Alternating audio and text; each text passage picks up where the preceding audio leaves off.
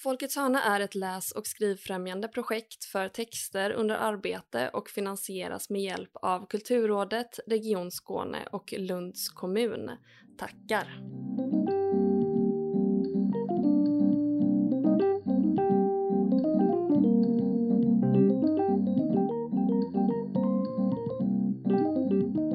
Hej och välkomna till Folkets hörna, en podcast om den skrivande praktiken. Jag heter Emilia Palmén och med mig idag på länk har jag Cecilia Davidsson. Hej Cecilia! Hej hej! Hej! Eh, du är lektor i kreativt skrivande.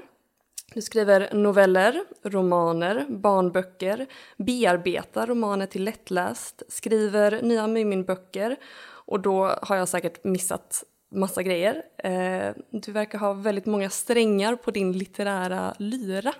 Skriver du på någonting just nu?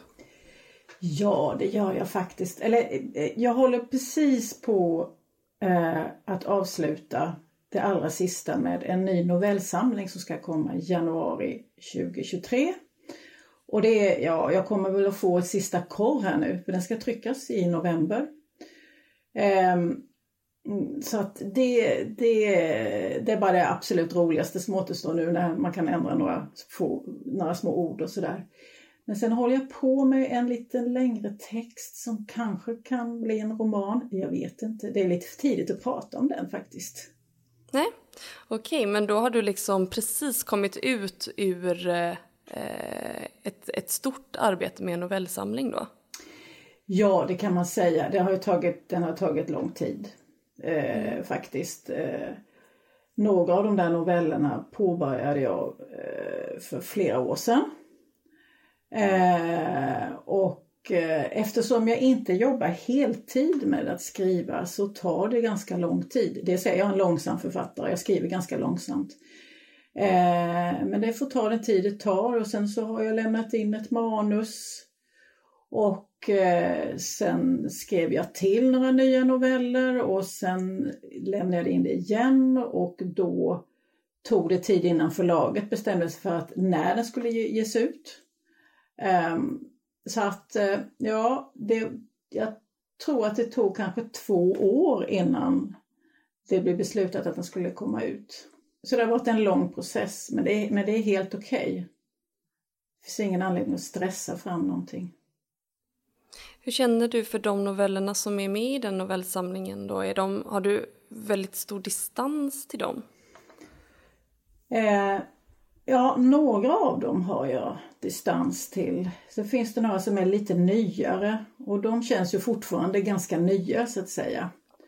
Eh, så att det, det, är lite kon, det, alltså det är lite konstigt för det känns ibland som man har skrivit många olika små böcker som ska sitta ihop till en helhet nu då. Och några av de här lite, eh, lite äldre då, eh, då var, ja, jag kommer knappt ihåg hur det började för det är så länge sedan.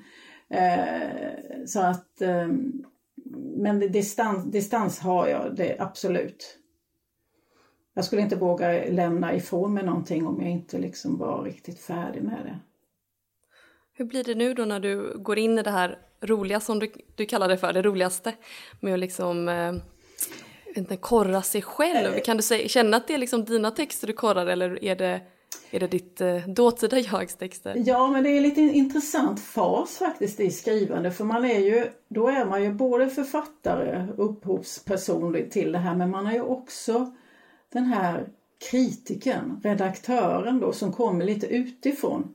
Så man har ju både ett inifrån perspektiv och ett utifrån perspektiv. I bästa fall det är kanske inte alla författare som har det. De tycker det är jättejobbigt det här när man ska kanske gå in och, och, och peta och ändra på saker. Men eh, jag tycker det är lite, jag tycker det är ganska roligt faktiskt. Och sen är det ju så att man får ju syn på saker. Den här distansen är ju oerhört viktig. Eh, och där har man en bra redaktör så är det ju guld värt för att redaktören ser ju saker som man själv har missat. Det slår aldrig fel. Förläggaren och framförallt redaktören. Eh, och jag hade ett möte med Elin som hon heter för det är väl tre veckor sedan och vi gick igenom hela manuset. Eh, det var inte så himla mycket men det var, vi hade otroligt roligt och satt och skrattade när vi gick in och, och, och liksom funderade på, men kan det verkligen stå så här? Och det här ordet, det är någonting som skaver just här. Ska det ordet vara där och där? Det är verkligen, verkligen på den här petnivån. Men det är, det är så roligt för man, man, har, man är ändå liksom färdig med det, utan det är bara det allra, allra, allra sista bearbetningen som man kan göra. Eh, men det är inte så ofta man befinner sig i den fasen. Det är väldigt Nej. mycket jobb innan man når dit så att säga. Ja men är det liksom, eh, är det, är det den roligaste fasen för att det känns klart? Ja, och att man, att man är färdig med det och det, det kan vara liksom lite roligt att ändra något ord här, här och där. Mm. Eh, så det, det är väl det. Och sen, sen är det ju roligt, alltså det, man kommer så långt att man, ja, ja, man läser igenom och ja men jag gillar det här, det, det är okej, okay, det är bra, jag är nöjd med det här det, hade jag inte varit nöjd med det så, så hade jag inte velat, då vill man ju inte publicera det. Mm men ja, jag, jag, kan gilla det. Faktiskt. Eh, jag menar alla faser innehåller ju faser, fasor. Det finns en del som hatar bearbetning. Eh, faktiskt, men det gör inte jag. Roligt är det ju också den intuitiva fasen när man börjar på någonting. Och det är mm. någonting helt annat. Det är verkligen någonting helt annat. Eh, men det är därför det är också så skönt när man har gått igenom hela den här arbetsprocessen att nå dit där man kan sitta liksom och, och bara peta lite grann. Det har inte så stor betydelse egentligen mm. för texten som sådan. Ett lugn. Ett lugn, ja. Mm. Du har ju skrivit mycket noveller eh, och novellsamlingar. Eh, hur gör man för att tänka eller hur tänker du kring samling, just att sätta noveller bredvid varandra? Ja, det, det är ganska svårt tycker jag. Jag tyckte det var väldigt svårt den här gången därför att novellerna eh, i just den här boken, de spretar ganska mycket. Inte jättemycket, men de, jag tror att de spretar mer än vad de har gjort tidigare. Det här är den sjätte boken med noveller. Då. Ehm, så det var, det var extra svårt. Eh, men där var det också så att jag, jag sa till förläggaren, och, hjälp mig här. Vad är, vad är det, hur, hur ska jag liksom göra det här? Jag hade ju någon idé men, men det får man känna in liksom. Jo, det, det har, och det är inte så att jag har um, skrivit efter en viss idé eller tematik och så som man ju kan göra. Eh, men oftast då blir det ju ändå någon slags sammanhållande linje eller någon tematik eh, som man upptäcker när man är klar. Eh, min allra första bok som kom 94 kommer jag ihåg att jag det var kanske ett 20-tal noveller och de la jag ut på golvet framför mig. Det var som att jag upplevde dem som tavlor. Att, och så skulle jag liksom hänga de här tavlorna i ett galleri. Och det vet man ju att det är ju jättenoga hur man hänger tavlor i ett galleri. Att, hänger den, ska man börja med den då, det är det första man möter. Och, och så kan det ju inte komma någonting som är liksom liknar den och det kan inte komma någon som, är, som bryter av för mycket. Alltså det är verkligen man hittar någon slags båg eller linje i det hela då. Va? Mm. Så det får man känna, känna in faktiskt. Ja. Det blir någon slags eh, dramaturgisk kurva också i hur man sätter ja, novellerna bredvid varandra? Det, det, det tror jag om det har varit någon väldigt känslobetonad novell eller ja, det är något slut som är kanske lite överraskande eller otäckt eller no någonting. Då får man ju, då behövs det ju kanske någonting som, som eh, eh, ja, någonting annat då som kommer efter det. Det är oftast det också man lägger kanske en sida emellan så man verkligen markerar nu är den här novellen slut och nu börjar någonting helt annat. Eh, men helt lätt är det inte. Nej.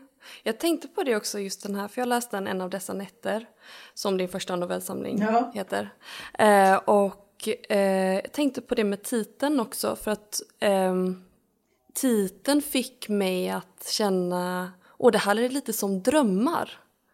Det är lite som dröm... Eh, eh någon berättar om så här, jag drömde den här konstiga grejen. liksom. Och så är det lite... Om jag hade haft en annan titel så hade jag ju tänkt på ett helt annat sätt. Liksom. Hur tänker man kring... Hur, hur tänker du kring det, kring titel? Eh, jag tänker eh, du har ju rätt där, det ska slå, det ska slå an en ton eh, som på något vis, jag ska ju inte sammanfatta alltihop, men det ska ju stämma med innehållet. Eh, eh, och jag tror alla mina novellsamlingstitlar har jag ju tagit från, har ju varit en titel av, av novellerna då. Eh, ja, så har det varit precis. Eh, men det är inte så lätt eh, faktiskt där heller för att det ska, det ska ju ändå sticka ut, det ska vara någonting lite konkret, någonting som väcker intresse. Det får inte vara något för abstrakt. En av dessa nätter, ja, jag vet inte. Jag tyckte det var, den var väl bra då, 94 när var boken Jag tycker den är toppen. Ja, du har många bra titlar. Ja, men den, den var, den kom sig av en det var en gammal igellåt som heter One of these nights. Just det. Mm. Ja, jag tror att det var den som fanns där i min tillvaro just då. Eller mycket längre tillbaks förstås. Och hur gör du när du, när du um, sätter ihop till en novellsamling? Blir det att uh, du tar de novellerna som du kronologiskt liksom sist har skrivit eller plockar du ut och sätter ihop um, om, jag inte, om man inte jobbar efter ett tema menar jag. Nej, men det har nog att göra med eh, lite vad det är för stämning och vad det är för stil på, på, eh, på novellen faktiskt. Det finns, i den här nya boken som ska komma så är det några som är lite smålustiga, lite sådär nästan som det finns någon liten, liten eh, känsla av skröna. Sen finns det några som är väldigt absurda som skiljer sig ganska mycket från de andra. Och sen är det några som är ganska alltså, realistiska noveller, vardagsrealistiska. Så det, det, det, det spretar lite där då och då får man kanske hålla ihop det lite faktiskt. De där absurda får ha ett eget litet block kanske. Eh, ja.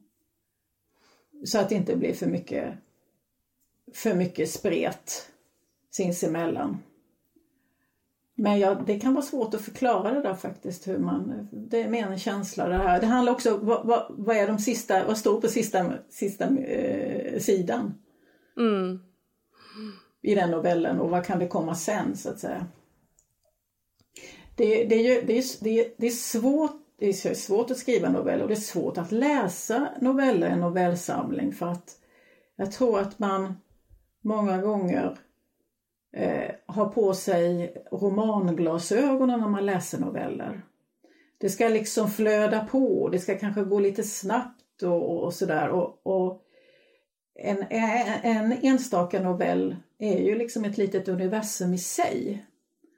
Så som novellförfattare så vill jag ju att läsaren ska dröja sig kvar, ta ett djupt andetag och kanske till och med läsa om novellen. Särskilt om det är en novell på bara tre, fyra sidor. Då är, det, mm. då, är, då är risken att man som läsare läser väldigt fort. Och så, oj, vad var det, vänta nu, vad, nu hängde jag inte med, vad var det som hände här? Att man backar då och så läser man, läser man, tar ett djupt andetag och så läser man om den. Eh, för att verkligen kunna ta den till sig. Istället för att stapla liksom den ena berättelsen på den andra när man läser. Mm. Ja, det känns som att dina noveller, de som jag har läst i alla fall, har ju så mycket undertext så att man nästan måste gå igenom dem ja, igen och liksom så här, ja. vänta, vad hände här nu ja. liksom? Hur jobb, eh, är det någonting, eh, när du skriver, tar du bort grejer sen i liksom redigeringsarbete eller hur, hur jobbar du med undertext? Ja, jag tar bort, eh, men jag lägger också till Ofta mm. så skriver man ju lite för mycket faktiskt. Eh, det är svårt att, tycker jag då, att liksom skriva ner det som man verkligen exakt ska stå där och sen stå kvar och hålla hela vägen ut. Eh, ofta så är det ju att man skriver ner det man, det man har i huvudet och kanske tänker kring ja, en karaktär eller en situation. Eh, men det behöver ju kanske inte vara där sen för själva berättelsens skull. Så då får man liksom jobba med det och jag, jag, jag tror att jag har någon slags äh, lite eh, eh utvecklat någon allergi mot när det står för mycket om någonting. När det förklaras för mycket eller det, det, det, det blir övertydligt. Eh, och det kan jag ju känna när jag läser mina, mina, mina texter då att det här, det här måste... Det här vill jag ta bort saker. Det finns otroligt mycket, eh, alltså det är lätt att underskatta läsaren. Läsaren är otroligt duktig på att fylla i själv och förstå liksom vad det är man vill säga. Eh, men det är läsare olika. Det finns de som eh, blir väldigt frustrerade av att inte få mer information eller mm. fakta i ärendet så att säga. Men, men då tycker jag att det blir tråkigt. Jag, jag vill skriva precis som jag vill läsa. Att jag vill vara eh, ja, vara medskapande helt enkelt. Det tycker jag är spännande och jag vill inte alltid förstå sådär omedelbart vad är, vad är det jag läser. Uh, jag, vill, jag vill hitta någonting annat, någonting nytt liksom. Ja, det öppnar upp för mycket egna tolkningar. Egna tolkningar och, och det har jag ju märkt på vissa, vissa av mina noveller att de tolkas väldigt olika. Mm. Eh, och det, det, tycker jag, det tycker jag är roligt. Jag tycker det är en kvalitet. Eh, faktiskt.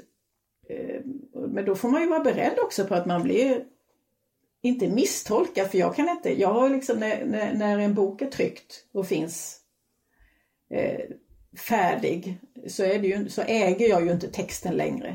Jag kan liksom inte hävda så här ska man läsa den här, den handlar om det och det, punkt slut. Du har läst fel. Det, det, det, det, kan jag ju inte göra utan texten lever ju sitt eget liv och blir till liksom i betraktarens ögon då. Men det är lite spännande. Men är det så att jag verkligen skulle vilja, det här vill jag berätta, vill att det ska förstås på ett visst sätt, då får man ju liksom, då får man ju fundera kanske på hur man framställer saker och ting. Mm. Det är nästan som att du har ett så Rorschach-test så får läs så säger det mer om läsarna än om, liksom, om novellen när de, man tolkar deras tolkningar. Ja, alltså det, en del författare kanske har någon läsare som har skrivit för mig. Jag, jag skriver nog för mig själv. Mm. Så även om jag vet att det, att det, att det finns läsare men, men det här det är ju någonting, det här, så här vill jag att det ska vara. Om man ska börja tänka på vad någon annan tycker och tänker eller vill ha av mig, då, då, blir, det inget då blir det inget bra. Jag tänker också att det blir ju så många olika sorters berättelser när det kommer till noveller och eh, Eh, just den här grejen med att man kan vara rädd för att misstolkas eller tolkas in som skrivande, alltså huvudperson eller du vet, sådana saker blir ju, man, den blir ju längre och längre bort ju fler eh, personer som, som eh, man skriver om eller ju fler huvudkaraktärer man har.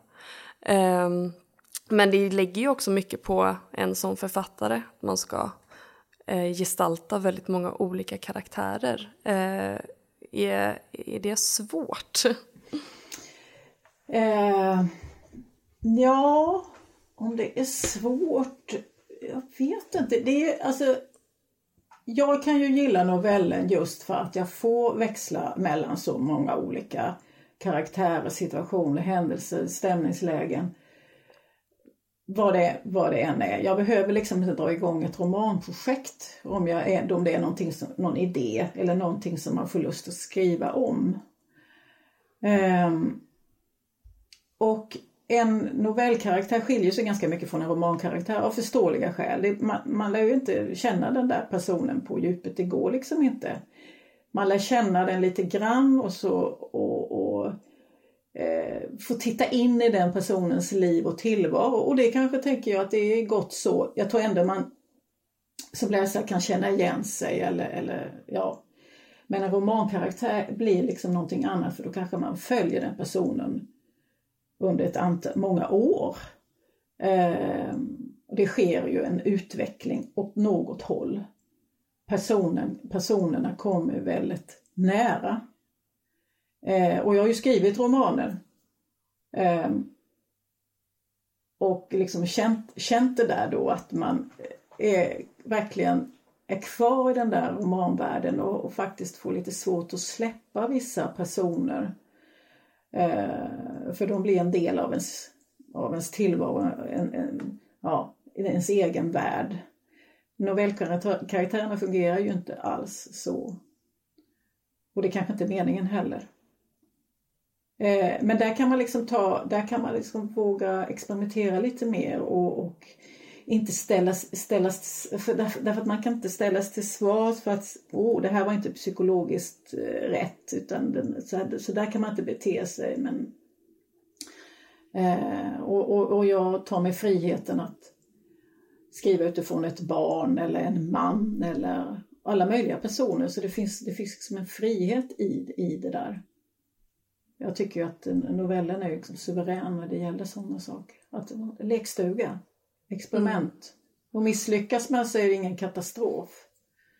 Eh, då, kan man, då kan man gå vidare om man vill det. Skriver du på en novell i taget eller har du igång många samtidigt? Eh, oftast har jag igång flera stycken samtidigt och, mm. och växlar emellan. Um, därför att ja, men det har det där med distansen att göra. Att jag jobbar lite grann och så tar jag, hoppar jag till nästa och så backar jag och sen så håller jag på sådär. Mm. Längre noveller, om de har varit lite längre så kanske jag har jobbat eh, längre tid med den. Men annars hoppar jag omkring. Tycker du att eh, det passar bättre att skriva noveller eller är det enklare att skriva noveller med när man har ett eh, annat arbete och gör så många andra saker som du gör också?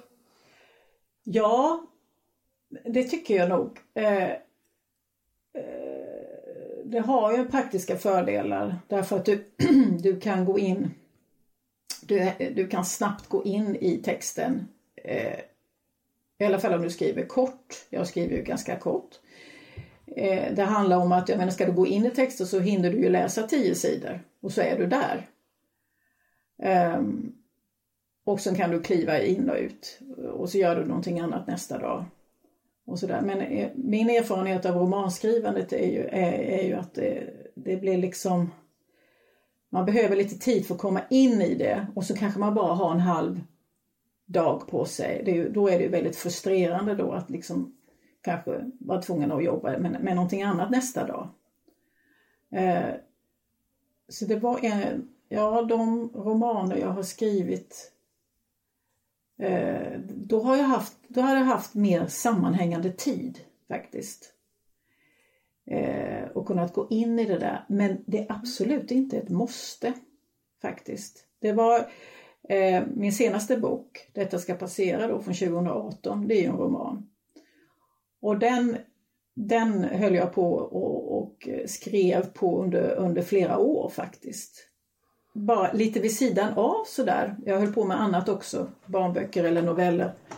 Men jag, jag, jag byggde på den lite så här när jag kände för det. Jag fick någon idé och så byggde jag på den och till slut så hade jag ju ganska stort material som var väldigt ostrukturerat och då var jag tvungen att, att liksom sätta ner foten och, och, ta ett beslut. Ska det här bli en bok eller inte? Och i det läget så hade jag väl också lite längre tid. Men man kan, man kan skriva en roman även om man har, jobbar heltid. Det, det tar lite tid. Det, man, tar, man får ta, ta tillvara på, jag menar en kvart om dagen i alla fall, en kvart om dagen. Mm. Eh, det går liksom inte att... Det blir ju inga böcker om man inte skriver. Det är nummer ett. Nej. Det, mm. det är så, även om man inte känner, känner för det eller vill inte eller vad det nu är. Men okej, okay, men då kan man sitta, ändå sitta en kvart. Och, och liksom, mm. För då, om man, har man skrivit en mening eller två meningar, då är det i alla fall mer än vad man hade dagen innan. Uh, istället för att tänka liksom, åh, man ser, man ser det berget. där berget. Ah. Det ska bli en bok. Jag menar, hur mm. ska det gå till? Hur ska det gå till? Hur ska man få ihop den här textmassan? Mm. Och, och, få till en struktur. Oj, oj, oj. När ska. Och sen så, det ska, det ska man ju släppa de tankarna. Utan bara jobba ah. på. Och så till slut så vaknar man upp en dag och säger hmm, hur gick det här till? Jag har ju det här, det här kan nog text. bli en bok. Jag har massa, och äh, vänta, det är ju en bok. Ehm, ja, Ja. ja, exakt. Det är ju det där med att tänka bort. För jag kan vara så när jag börjar och, och skriva att jag direkt tänker det där berget. Eller direkt tänker i alla fall, jaha, vad ska det bli av det här då? ja Liksom. jo, precis. Och jag, och jag vet ju att jag, jag måste jobba mycket med texten innan jag är färdig. Och då är det ju lätt att man, jag börjar på någonting, tio, tio rader. Och då är det lätt att tänka, oh, okej. Men jag vet ju samtidigt hur mycket jobb det är innan, det, innan jag har den där novellen klar. Eh, så de tankarna eh, kommer ju naturligtvis. Det är också en fas. Eh, sen kommer en fas där man kanske kommer halvvägs och tvivlar. Det här kanske inte blir någonting. Och sen så kämpar man lite till och sen håller det på så där pendla fram och tillbaka. Och så kommer man till ett läge där, där man känner att ja, det här kommer faktiskt bli en novell. Den är inte färdig men det kommer att bli någonting. Jag känner det med hela min kropp. Det är en härlig känsla. Och sen börjar det här liksom fin, finliret. Då. Så det gäller ju inte att ge upp Mm. faktiskt där när det känns motigt. Det skulle ju inte bli någonting. Mm. Det- Du har ju eh, skrivit eh, tre romaner, tror jag, va? Eh, längre liksom, romaner. Ehm, har, eh, har det varit fler projekt som du har, som du har tänkt nu det här ska bli en roman och så blir det inte det. Jag tänkte på att du, det du sa med detta ska passera, att du samlar på dig en massa text och sen så tog du beslutet att nu ska det här bli en roman. Eh, har det hänt att du har tagit beslutet att nej, det här blir inte en roman? Och en novell istället menar du, eller ingenting? Antingen eller? Ja, jag vet inte. Ja, eh, jag hade, vi ska se, jag hade skrivit två novellsamlingar och så ville jag skriva en roman. Göra någonting annat så att säga. Jag vill skriva en kortroman. Kortroman tycker jag väldigt mycket om. Eh, Det korta formatet sådär 80 till 150 sidor eller någon, ja.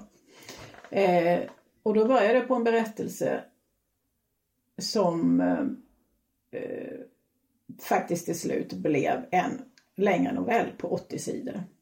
Okej. Ja, Mm. så den in, ingick sen i en, en eh, novellsamling som heter eh, Vänta på vind. Eh, och så kan man ju fråga sig varför blev inte det en roman eller kortroman? Men jag tyckte inte att den liksom, den hade inte den tyngden. Mm. Den behövde, den behövde ingå i något större sammanhang. Och det betyder ju inte att jag tyckte att den var dålig eller så. Det var inte det. Var inte det. det var mer att den kanske var mer än kanske en traditionellt berättad novell. Då. Mm. Eh, så att det blev ingen kort roman då. Utan det blev en novellsamling i alla fall. Okej. Mm. Eh, sen eh, den här romanen Sista bok, senaste boken då, den är ju, vad ska man säga, den är ju faktiskt, eh, den bryter ju ganska rejält mot den romanens klassiska struktur eller dramaturgi därför att den är, den är ganska löst sammanfogad. Man följer en person, en kvinna, eh, under en stor del av hennes liv faktiskt. Och eh, det, det är nästan som noveller som, som på något vis handlar om henne då. Det är bara att man, man eh, möter henne i olika skeden och sen, i, sen finns det tillbakablickar och så här. Jag skulle kunna kalla den för en episodroman. Det tycker jag är en bra, bra genre. Eller en bra form därför att då, då eh, det handlar ju om att man inte liksom hela tiden känner sig tvingad att binda ihop saker och ting på ett väldigt tydligt sätt. Utan, utan det finns där ändå så att säga. Men man väljer episoder ur en människas liv och så, så kan man ändå dra slutsats, slutsatsen vad det är som har hänt på vägen. Mm. Och då känner jag, mig- det handlar ju också om att jag som författare ska känna mig lite fri när jag skriver. Ja. Eh, och då är det ganska jag tror att det är kanske därför jag gillar novellen så mycket då, för att jag känner mig ganska fri där. Även om den har sina kanske speciella krav också. Mm. Men det är roligt med romaner, det är roligt med romanbyggen också, också så att det, jag vill inte liksom man ska prova på allt. Jag skri, jag, skri, Ja. jag, jag, poesi har jag inte jag skrivit än, en dikt möjligtvis men där, där vi får väl se. Det blir, det blir sen. Ja, det blir sen ja. Ja, Men jag tänkte på det också i detta, detta ska passerat. ehm, För där är det ju, eh, alltså som sagt det följer ju en, en huvudperson då. eh, Men det är ganska olika ton i olika, de olika delarna. Men det eh, tänkte jag i alla fall när jag läste den att det, det är så mycket man ändrar ju ton när man växer upp eller när man blir äldre och man har olika perspektiv på saker. Så att det, det, funkar, väldigt, det funkar väldigt bra liksom, eh, med, eh, med, det, liksom med, med tonen, tycker jag. Ja, jo precis. Eh, och det, ja det blev ju så tror jag. Eh, Per det är ju också min tolkning. där. Ja, ja. Mm. Ja, nu, jag har lite förträngt den lite grann. Det är så jag, glöm, man, jag får nästan läs, läsa den igen och se vad, vad, vad var det jag skrev egentligen. Ja, jag tänkte på det också just för du har ju skrivit i alla fall minst sedan 94 eftersom att du debuterade då och de...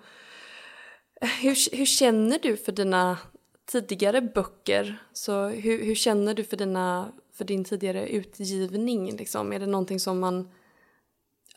Öppen fråga. Jo, men jag tror att jag har... Eh, jag tycker att det känns ganska okej. Nu var det länge sedan jag läste eh, gamla grejer, men det har ju hänt liksom. Eh, alltså, det, det är om jag ska läsa någon novell inför publik och sådär. Eh, ja, då, då kanske det är någon novell jag dammar av eller så. Eh, men jag tycker väl att det känns ganska okej och ibland har jag blivit positivt, positivt överraskad. Alltså jag har liksom, oj jaha, den här var ju riktigt rolig. Det, det är ju faktiskt en härlig känsla. Om, om, det är ju värre om man bara känner, oh no, nej, ta bort, kan vi, jag vill åka runt på alla bibliotek och ta bort det, men så, så har jag inte känt. Men som sagt, jag har inte gått in och läst. Jag tror att jag skulle hitta ganska mycket så här som små pet som man vill gå in och ändra. Just det. Mm. av av någon Mm. slags erfaren, livserfarenhet. Att nej, nej, men nej, aj, oj, nej, det där. Men så, så måste det väl få vara liksom. Det... Ja, såklart. Så känner Man ska man vara ju lite inför snäll mot sig själv. Ja, och just det där med att bli öv- positivt överraskad också är ju, jag tror att man, man blir det liksom eh, eh, ofta, för det är ändå, det har ändå blivit ut, utgivet och någon gång har man ju haft väldigt ömma känslor inför. Ja, och sen så, så kan det ju vara så att man tycker att jaha, eh, distansen har blivit så, åren har gått och, och det var så länge sedan men eh, och man har ju, man har ju liksom blivit en läsare bland många. Man är inte längre författare utan man är, man är en vanlig läsare så att säga. Det är, en lite, det är en lite märklig känsla. Och man kanske blir till och med överraskad. Jaha, var det så det var? När man blandar ihop saker och ting. Usch, nu låter det som jag är hundra år som man inte har någon koll. koll. Har din känsla för skrivandet förändrats sen du debuterade? Ja, det har, har det till viss del. Eh, därför att när jag, innan jag hade debuterat så var jag ganska aningslös. Förväntansfull, aningslös och visste inte så mycket liksom vad det var jag hade gett mig in i. Eh, och sen var det också att jag inte hade formulerat så mycket inför mig själv, vad det var jag skrev, varför. Eh, Sådana saker. Men ju mer man håller på, desto mer medveten blir man ju kanske om ha, vad, vad det är man, varför man skriver och varför det blir som det blir och sådana saker. Tråkiga saker, alltså det kan ju vara roligt, det kan vara roligt på ett sätt det här men eh, man ska, jag tänker man det finns ju en fara i att tänka för mycket på sitt eget skapande utifrån, alltså försöka analysera och tolka. Det blir ju, det, det tar man död på, på det hela så att säga. Eh, mm. så ibland önskar jag att jag var liksom ny och bara liksom körde på. Och sen kan det ju vara också så, man har skrivit många noveller då till exempel, att man känner igen det här, det här, uh, det här ser ut som en formulering eller en novell av Cecilia Davidsson. Mm. Och, det, och då känner Blir du störd av det? Ja, då, kan, då, då, då vill jag göra någonting annat. Ja. Eh, och det vill man vill ju inte upprepa sig själv eller sådär utan och, och, jag kan ju tycka det är roligt med novellen då att på något vis se vad man kan göra med det där uttrycket, den där formen. Formen i mm. sig. No, mm. Novellister pratar väldigt gärna om själva novellen som sådan. Eh, medan kanske romanförfattare pratar mer om innehållet i romanen. Eh, mm. Det är något speciellt med novellformen som är spännande att, att undersöka gång på gång. Eh, men sen kan jag också tycka att jag på ett sätt har blivit Ja, att det går lättare att skriva ibland. Man vet lite mer liksom hur det funkar och sen är, ja, framför allt så har man blivit en bättre läsare mm. av sina egna texter. Jag tycker att jag har, eftersom jag jobbar som lärare då på ja, halvtid på Linnéuniversitetet så läser jag ju mycket texter och kommenterar studenternas alster. Det lär man sig ganska mycket på. Ja. Eh, jag lär mig, jag tar med mig en del saker liksom in i mitt skrivande också. Eh, så att en, ja, en bättre läsare, alltså att jag, man kan snabbt se att det här, det, här, det här funkar inte, det här blir tråkigt eller ja, sådana saker. Det Som är, att man har blivit bättre på hantverket? Liksom. Bättre på hantverket, ja absolut. Mm. Ehm, men sen om man blir en bättre författare, det vet jag inte. Det är ju liksom, man kanske kan uppleva sig som det men det är inte så säkert. Ehm, ändå. Det är ju, det är ju, resultat, det är ju böcker, eller det får ju läsarna eh, bedöma. Om man pratar om, om poetik som vi snuddade lite vid här innan. Eh, om liksom varför man skriver och, och vad man skriver och så. Tycker du att det är någonting som du omformulerar inför varje nytt projekt? Eller är det någonting som du har med dig genom ditt skrivande konstant? Eh, både och. Eh, alltså i botten så ligger det ju någon slags eh, behov av att man vill uttrycka sig. Det är ett sätt att liksom se på världen, hantera världen, saker och ting som, som händer runt omkring. Att, att, att eh, tänka, att undersöka. Jag tycker jag, jag behöver skriva för att på något vis hitta rätt i tillvaron. Det låter ju pretentiöst även om jag sitter och hittar på någon. Men det är någonting som landar i en att jag har skapat någonting som, eh, som jag kanske inte, som jag inte får fram på annat sätt. Eh, det, det, det, är väl det liksom att man undersöker någonting som finns där och som vill komma ut. Inga konstigheter egentligen. Eh, och oftast, jag börjar ju sällan med liksom ett tema eller en idé det här vill jag berätta. Eh, utan det, det syns ju i efterhand. Mm. Visste jag vad jag skulle skriva så skulle jag så skulle jag inte göra det för då vore, inte, då, då vore det inte kul, då vore det inte roligt. Eh, utan då borde ju bara att man nedtecknar någonting, ett arbete, att man ska liksom, man har redan tänkt färdigt och sen ska man teckna ner det. Mm. Det skulle jag tycka var ganska tråkigt faktiskt. Utan jag vill ju att det ska hända i under skrivandets gång. Eh, där, där vill jag befinna mig helst. När man sätter sig och man vet inte riktigt vad, vad ska det ta vägen. Så tar det vägen någonstans och undrar man, men hur gick det till?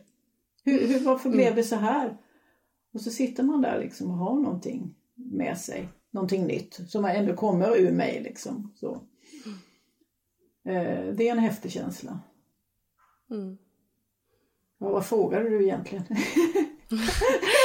ja men eh, det är jättebra, det var att Nej men jag frågade om eh, om, du, om, man, om du omformulerar din poetik inför varje liksom projekt eller om det är någonting som finns med hela tiden, alltså att det är samma Eh, ja, det är det nog om man skulle verkligen titta på, titta på vissa saker. Som sagt var, jag mm. passar mig för att analysera för mycket då.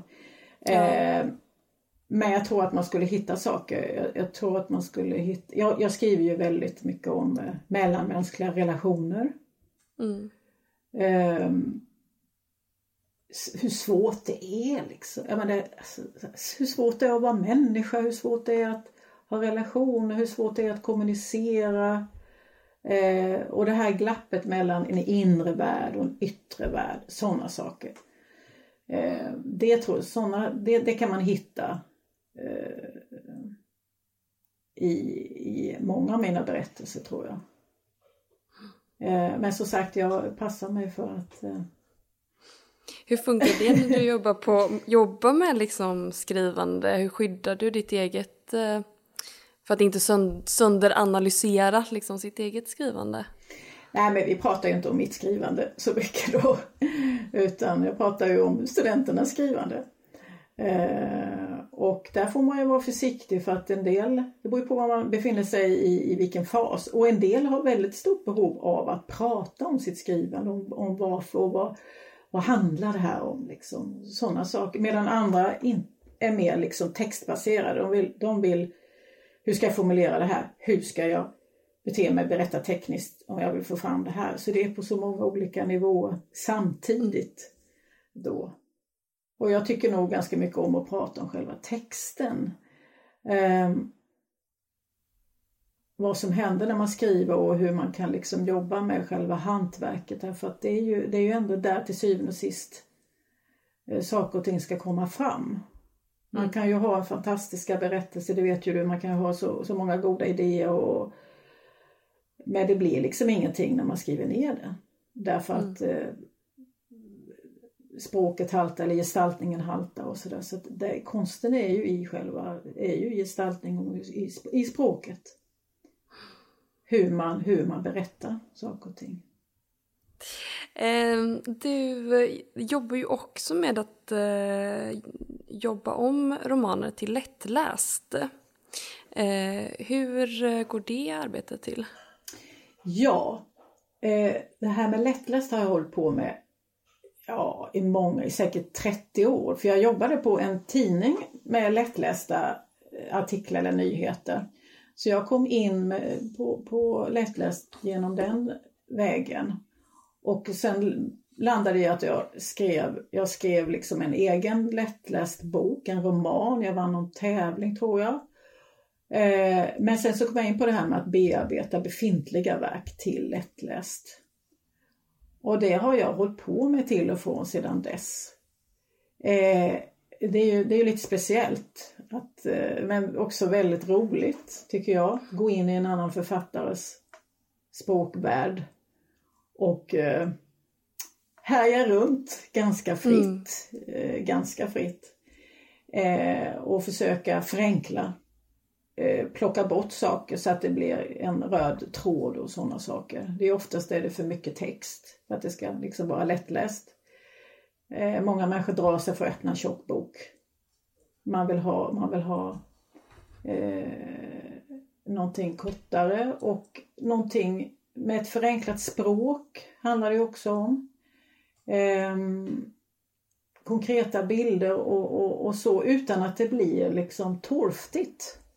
Det får ju inte vara liksom något tråkigt och trist bara för att det ska vara enkelt. Och det, det tycker jag ju är den stora roliga utmaningen då att, att ändå göra litteratur av detta. Eh, och också låta då originalförfattarnas språk eller temperament eller vad det kan vara färga av sig på, på min text. Och där kan man snacka om hantverk. Det är också så skönt att gå in i det här verkligen hantverksarbetet. Att glömma sitt eget någonstans och, och bara få hålla på med ord och struktur och sådana saker. Så det, jag, jag, jag gillar det verkligen.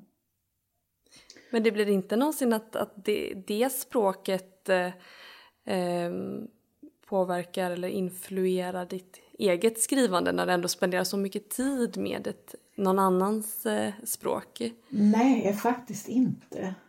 Nej. Jag kan, inte, jag kan nog hålla isär det ganska bra för det är så, det är så olika. Men det är klart man kan bli influerad. Nu har, jag ju, nu har jag ju gjort ganska många klassiker då som är väldigt speciellt språk och språk som ligger ganska långt ifrån mig själv och från samtiden. Eh, men det är klart man kan bli influerad av språk om man läser och det tycker inte jag gör någonting. Eh, det, kan, det kan liksom smitta, smitta av sig på en text men grejen är att det, det där försvinner ju sen när man, när man bearbetar för man ser direkt att här är det någonting som inte stämmer. Ja, just det. Nu är det Strindberg som är här och... Upp, ja, precis. Någonting så. Nej, men snarare är det väl det att man, att man berikar sitt eget språk. Jag menar, mm. man kan inte skriva utan att, att läsa och, och håller man på då med lättläst där man verkligen eh, får hålla på med språkets alla beståndsdelar då, då eh, lär man ju sig någonting nytt så att säga som man kan använda sig av. Kanske, jag vet inte riktigt. Eh, men det är som sagt var, det är ett roligt, roligt hantverk. Och du skriver också eh, nya Muminberättelser. Ja, och det är ju lite speciellt därför att ja. det är ju, ja, det är både ny, de är nya men de här berättelserna är ju bilder, bilderboksberättelser som bygger på Tove Janssons kapitelböcker naturligtvis. Så det är inte några helt nya berättelser för det är ju hennes, hennes original som vi utgår ifrån. Men det som har saknats faktiskt eh, är ju, är ju böcker för mindre barn. Mumin mm. älskas ju av små barn men så finns det liksom inga böcker för dem. Kapitelböckerna är ju för lite äldre barn och kanske framförallt för vuxna. Eh, och så finns det några bilderböcker, väldigt fina, men ganska avancerade sådär. Så att då, och, och de här berättelserna som jag håller på med, de har ju omvandlats till tv-serier, till alla, det finns så mycket. Men här, här har vi verkligen försökt liksom göra det väldigt Tove Jan, Janssonskt. Mm. Eh, så att det inte är liksom eh, ja, vad som helst. Och, det är väldigt, väldigt Inte noggrant. Muminpappan och hans iPhone liksom. Nej men det, det och då, jag får ett synopsis, det finns en dramaturg som är inblandad, Alex Haridi. Och sen så skriver jag texten och sen är det ju då illustratörer som gör ett jättejobb. För de har ju verkligen så här att de, de ska eh, det är väldigt noga med hur det ska se ut. Hur, hur trollen ska se ut, hur alla figurer ska se ut och miljön och sådär. Men det har ju varit hemskt roligt alltså att, att göra mm. detta. Och det pågår fortfarande. Ja, kul. Eh, ja, så det är ju, och jag gillar ju, jag älskar ju Tove Jansson. Jag tycker väldigt mycket om hennes noveller, inte minst. Mm. Mm. Men också kapitelböckerna då som, som, som jag läser nu när man håller på. Den här eh, novellsamlingen som kommer komma ut nu då i vår, eh, vad har den för titel? Den heter Leva lite till. Leva lite till. Och det är efter en av novellerna, jag tror att det kanske är den, den senaste novellen i den boken som kom till. Så boken hette någonting annat från, från början. Mm. Uh, men nu tyckte jag att det här Leva lite till stämmer väldigt bra med, med Eh, med novellsamlingen i sin helhet. Så att, ja, det är ju det vi gör, försöker mm. göra, försöker leva lite till. Ja. Mm. Jag ser jättemycket fram emot att få läsa den när den kommer ut.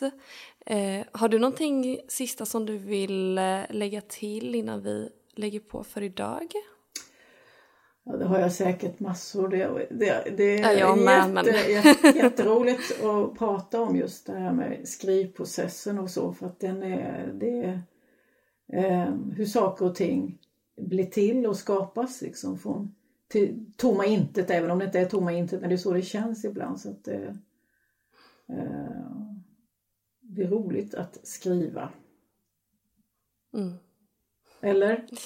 Ja, jo absolut. Det, det är kul att, att skriva eh, ibland. Ibland, jag håller med om det. Jag vill vara lite positiv här för ibland är det väldigt svårt och det är jättemycket ja. motstånd eh, faktiskt. Men det, det är bara att gilla, gilla läget att det är så det är. Ja, och försöka komma till en plats där det ofta är kul. Tror jag. Ja, jo, det får inte vara ett motstånd hela tiden och kanske man ska börja Nej. fundera på i alla fall, kanske ta en paus eller göra någonting annat. Ja, så är absolut. det. Ja. Ja, eh, tack så hemskt mycket för att du ville vara med idag. Eh, och tack eh, som alltid till Klara som klipper vår podd och tack för att ni har lyssnat. Hej då! Hej då!